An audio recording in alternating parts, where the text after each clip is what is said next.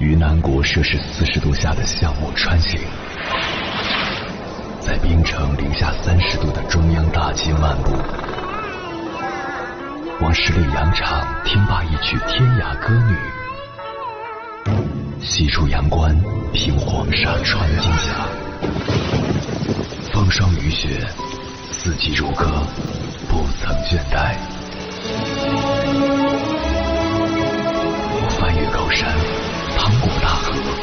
无所畏惧水深和火热，只为打破这千山万水的阻隔，与你相遇。我是英波，我在原来的地方等你，不见不散。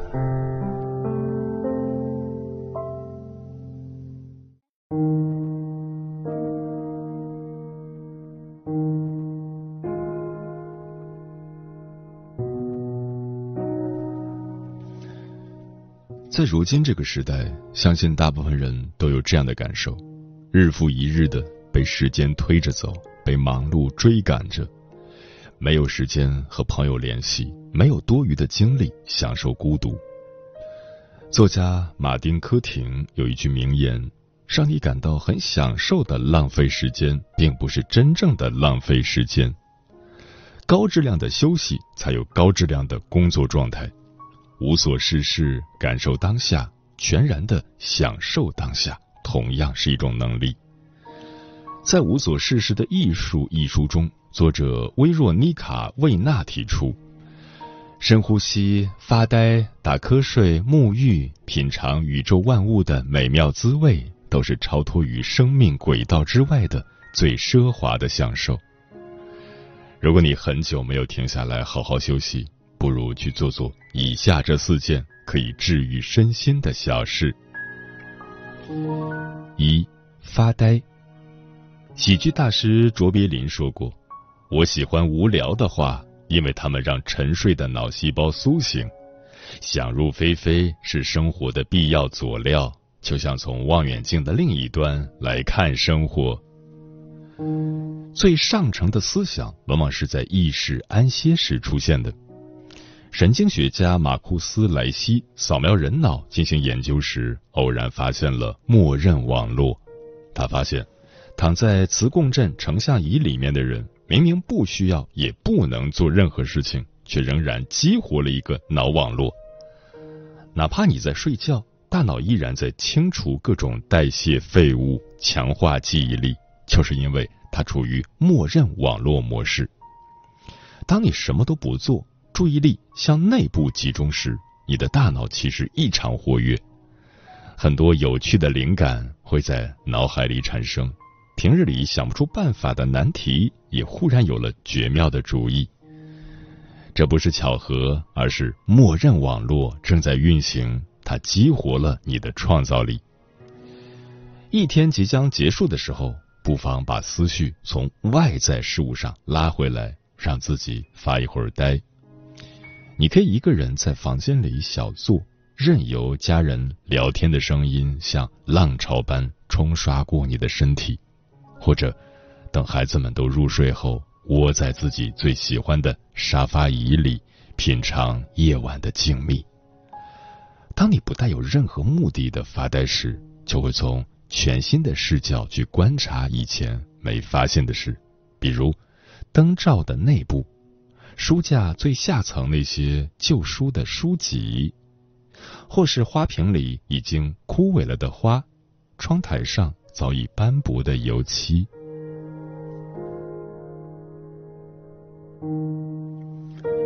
二品尝，细嚼慢咽的人通常动脑比动胃多，品尝食物的滋味是激活思想最愉悦的方式之一。试想你在什么时候吃饭速度最快？饿了一天，肚子咕咕叫，生了一肚子的气，要吃一顿好的补偿自己；又或者在感到抑郁、焦虑、无聊的时候，用一顿大餐来提升情绪。吃饭的速度其实就是生活的速度，也体现了你当下的心境。狼吞虎咽的人大多被琐事缠身，焦虑急迫。而细嚼慢咽的人，无论外界的节奏有多快，都能让自己的步伐从容缓和。吃能滋养身体，但品尝美食则能充分满足我们的心灵。每一口送进嘴里的食物所散发的香气及滋味，都是对心灵的滋养。你需要花不到一秒钟的时间，鼻子和舌头就能总结食物当中每一个分子的信号，从香气中的分类到令我们流口水的。乙醇醋酸，大脑皮层瞬间就能吸收由五百万个嗅觉及味觉细胞所提供的资料，并将其色彩、形状、温度、质感及咀嚼声结合在一起。这一连串意料之外的感受，就是科学所定义的味道，它们会永久储存在我们的记忆库里。法国作家普鲁斯特。尝了一小口茶膏，却意外回想起一些童年往事，于是就写出了长达十二卷的意识流杰作《追忆逝水年华》。当你坐在一堆美食前，不妨花点功夫探索一下那些食物的机理、硬度、脆度、嚼劲、粘性、色彩、弹性等等，舌尖。是嘴里唯一能清楚记录甜味的部位，所以你必须十分专注，才能真正领略食物的滋味。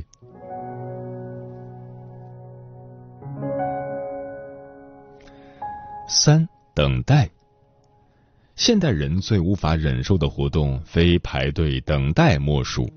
被裹挟在人群里，不知道多久才能排到自己。忍不住每五分钟就要看一看手机，这揭示出我们最大的恐惧之一，就是当全世界都在朝目标火速前进时，我们却慢吞吞的被落在后面。俗话说“心急水不沸”，等候的时间总显得特别漫长。不同的研究显示，当人们被迫等待时，即使只等了几秒钟，感觉上都像是蜗牛爬行那么缓慢。在那段时间里，一小时就像一百分钟一样漫长。等待就是被卡在当下，你必须耐心等候通往未来的下一班列车。实验证明，等待的时间如果能不间断的接受一些外来的刺激，我们的时间感就会大大缩短。如果你等候的人迟到了，不要只顾着对照时间检查对方迟到了多久。不妨来回溜达一下，做一些平时不会做的傻事，比如数一数水晶吊灯上有多少只灯泡，看看地面上的花纹，通过瓷砖的数量计算房间的大小。一些不正经的小事，就是琐碎生活里的诗和远方。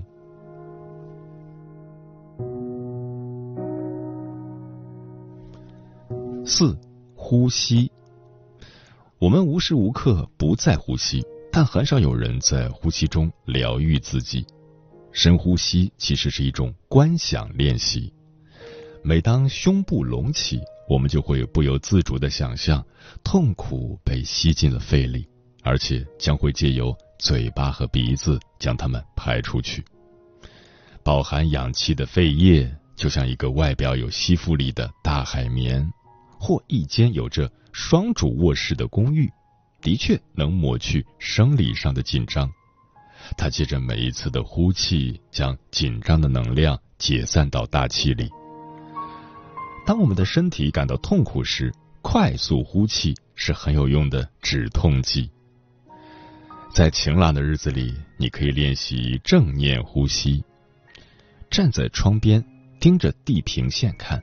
并自动消除视觉上的干扰，留意一开始你的呼吸有多浅，然后慢慢变深。或许每呼吸几下，你的心念就会开始飘走了。没关系，心念就像空气一样，是一个进进出出的过程，我们吸气，然后呼气，同样的，我们会记起自己，也会忘掉自己。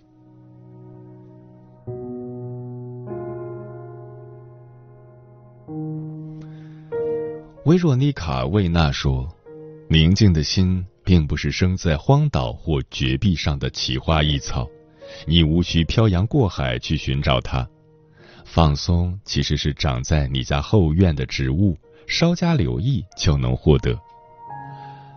每当你呼吸、等待或倾听的时候，饭吃到一半或被塞到车流中的时候，或者赶飞机、拼报告的焦虑时刻。”都可以学着让自己放松下来。无所事事，并不意味着消极懈怠，而是正在做一件无法给他名字的事情。那些无所事事的时光，恰恰是感知自己的存在、关照自己、品味生活滋味的良机。有这样的时光可以浪费，是比买多少东西都更珍贵的炫富。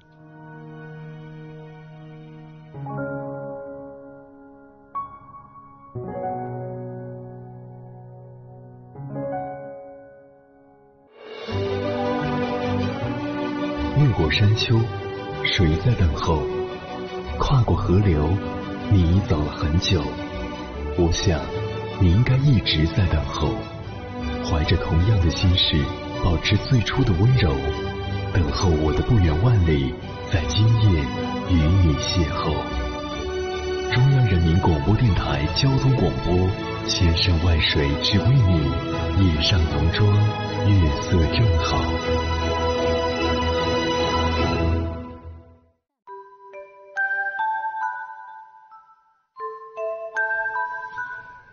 感谢此刻依然守候在电波那一头的你。你现在听到的声音来自中国交通广播心灵夜话栏目《千山万水只为你》，我是迎波。今晚跟朋友们聊的话题是：有时候我们需要学会浪费时间。对此你怎么看？微信平台中国交通广播，期待各位的互动。小梅说：“今晚的话题太戳心窝了。确实，很多人都在天天逼自己努力，不能落伍。”其实效率并不高，放松又不敢，怕浪费时间有罪恶感，继续努力吧又做不下去，倒不如好好的休息放松一下自己，以更好的状态去实现目标。刘先生说：“我们要生存，所以需要努力工作、努力挣钱，但这些不是目的，目的是我们要如何度过我们的一生。”有时候真的没有必要争分夺秒的去拼搏，社会前进的步子太快了，我们总想跟上大众的脚步，这样很容易失去自我。不如稍微落后一点，视野可能会骤然变得宽广很多。这样的浪费时间是对自我的呵护。嗯，在这个高速发展的时代，有些人总是奋力向前，永不停歇。无止境的勤奋，无止境的拼命，无止境的坚持，应该是很多成功人士的状态。然而，人的身体、心理和头脑是需要放松的，不能一直处在疲惫状态。不少人在奔跑的过程中，将所有的时间和精力都投入到工作中，不仅造成精神和体力的透支，甚至带来一系列的心理疾病。因此，如果你发现自己总是不愿意休息，不敢浪费一丁点的时间，那么你需要深入去了解原因，才能做出对应的调整。你是不是对自己要求过高，无法对自己满意？你是不是内心存在恐惧和焦虑，生怕自己落后？这个世界对成功的定义似乎越来越功利，要有钱，要有车，要有房。我们为了这些牺牲了睡眠，牺牲了娱乐，牺牲了爱好，却忘了人生最大的意义应该是身体的健康和心灵的愉悦。每个人都有不同的活法，有人选择高强度的工作，有人选择轻松一些的生活。不论你选择哪一种生活方式，先问问自己的心，你是否享受这样的生活方式呢？在这个以效率为导向的社会。每个人都希望在有限的时间内实现最大的价值，然而有时候浪费时间并不是一件坏事，反而可以带来意想不到的收获。接下来，千山万水只为你，跟朋友们分享的文章名字叫《太多美好的事情依靠浪费时间才能成就。作者：艾小羊。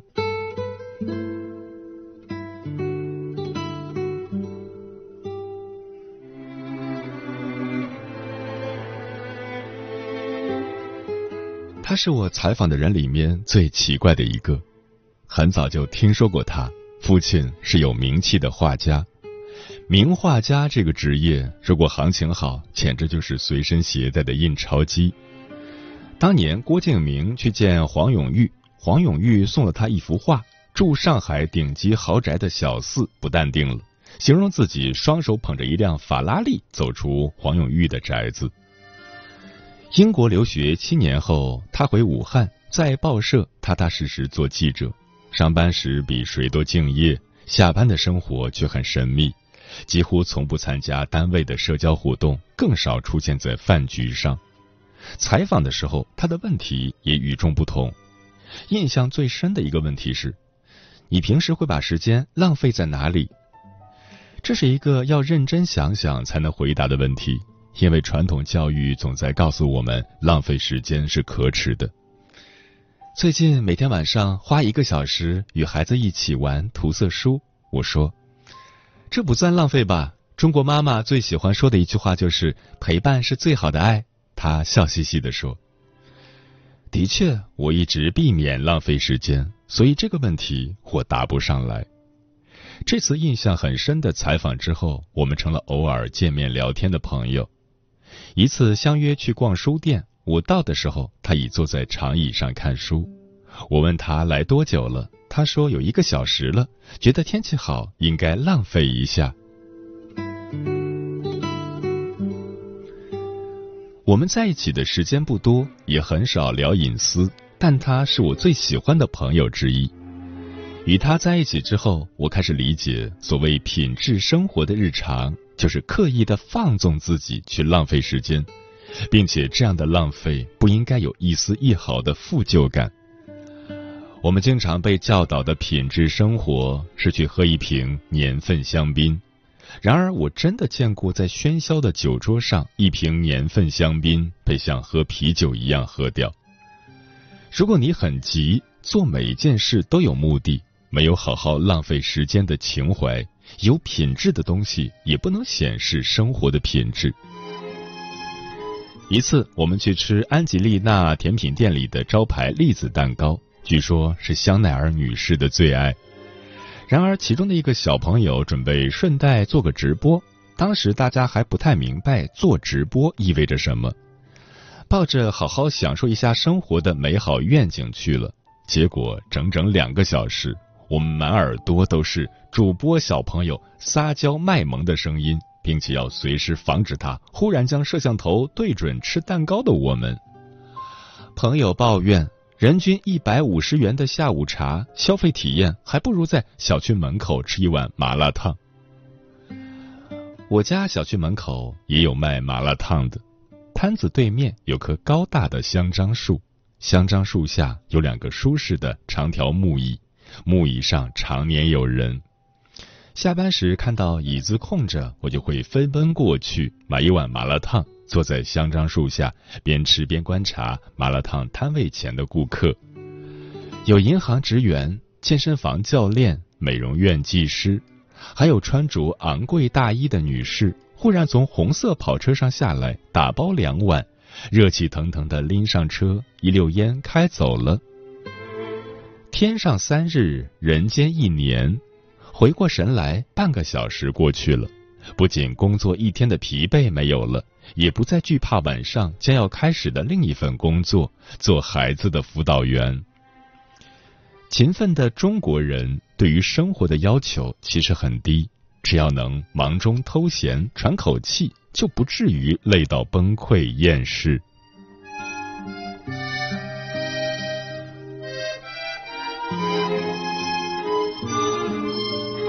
如今，谁在问我，你把时间浪费在了哪里？我可以滔滔不绝的说出很多，太多美好的事情依靠浪费时间才能成就。或者说，对于我们这些在大城市打拼的年轻人，比追求漫长的假期与美好的民宿更加日常的，是那些随时可以浪费一点时间去完成的热爱。高品质的生活一定不是看你买得起多贵的香薰蜡烛，而是要看你愿意在一支香薰蜡烛上浪费多少时间。而这些用来被浪费的时间是挤出来的，如果不挤，永远没有。我去深圳，恰巧有两个朋友住在同一个小区，一个是普通白领，夫妻俩人都在杂志社做编辑；另外一个生意做得很大，房子也比前一个朋友大两倍。我先住在做生意的朋友家，夫妻俩特别忙，晚上十点还招一群朋友出去宵夜谈生意，家里的传真机二十四小时待命，有几次半夜收传真把我都吵醒了。我住在他家，特别有罪恶感，恨不得立刻回家去工作。第三天，我逃到了杂志社朋友的家里，他们的房子只有七十多平米，没有很多的空间，却有很多的时间可以浪费。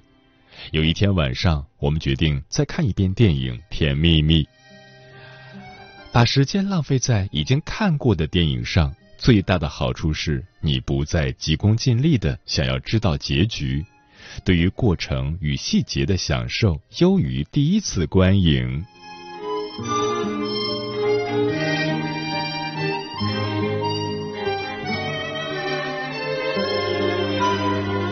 无论工作多忙，生活多累，能挤出时间去浪费的时候，你才觉得自己是个富人。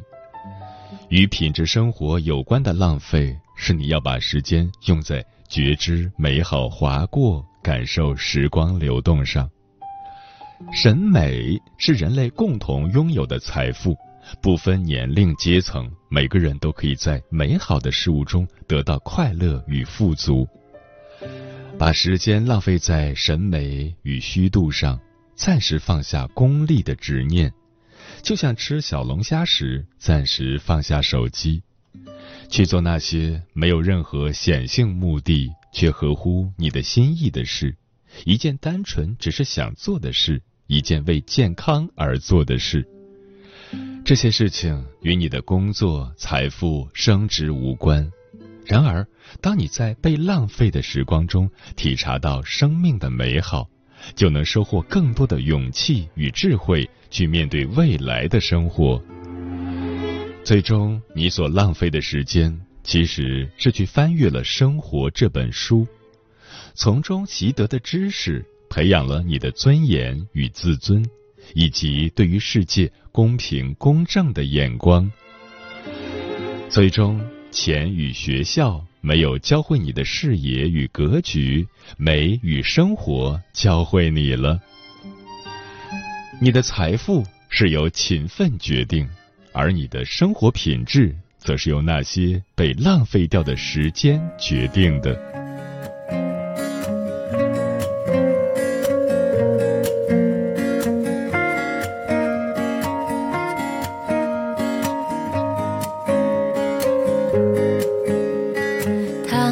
沙发哪儿都不想动，阳光就照在我的脚趾头，像一只小猫。温暖的摇尾巴，喝杯咖啡，听一首老歌，闭上眼睛，随便发发呆，时间悄悄地指缝中溜走，像这样慵懒虚度时光，停下来，你的脚步听风声歌唱。忘了有多久，像这样自由。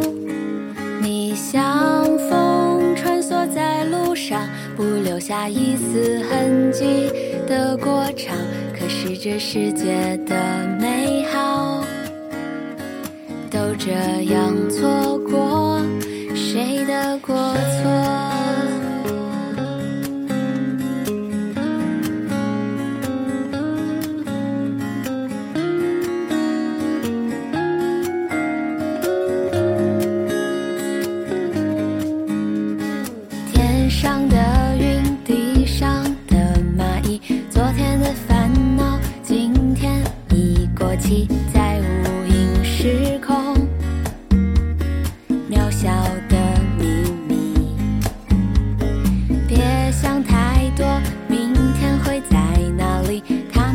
他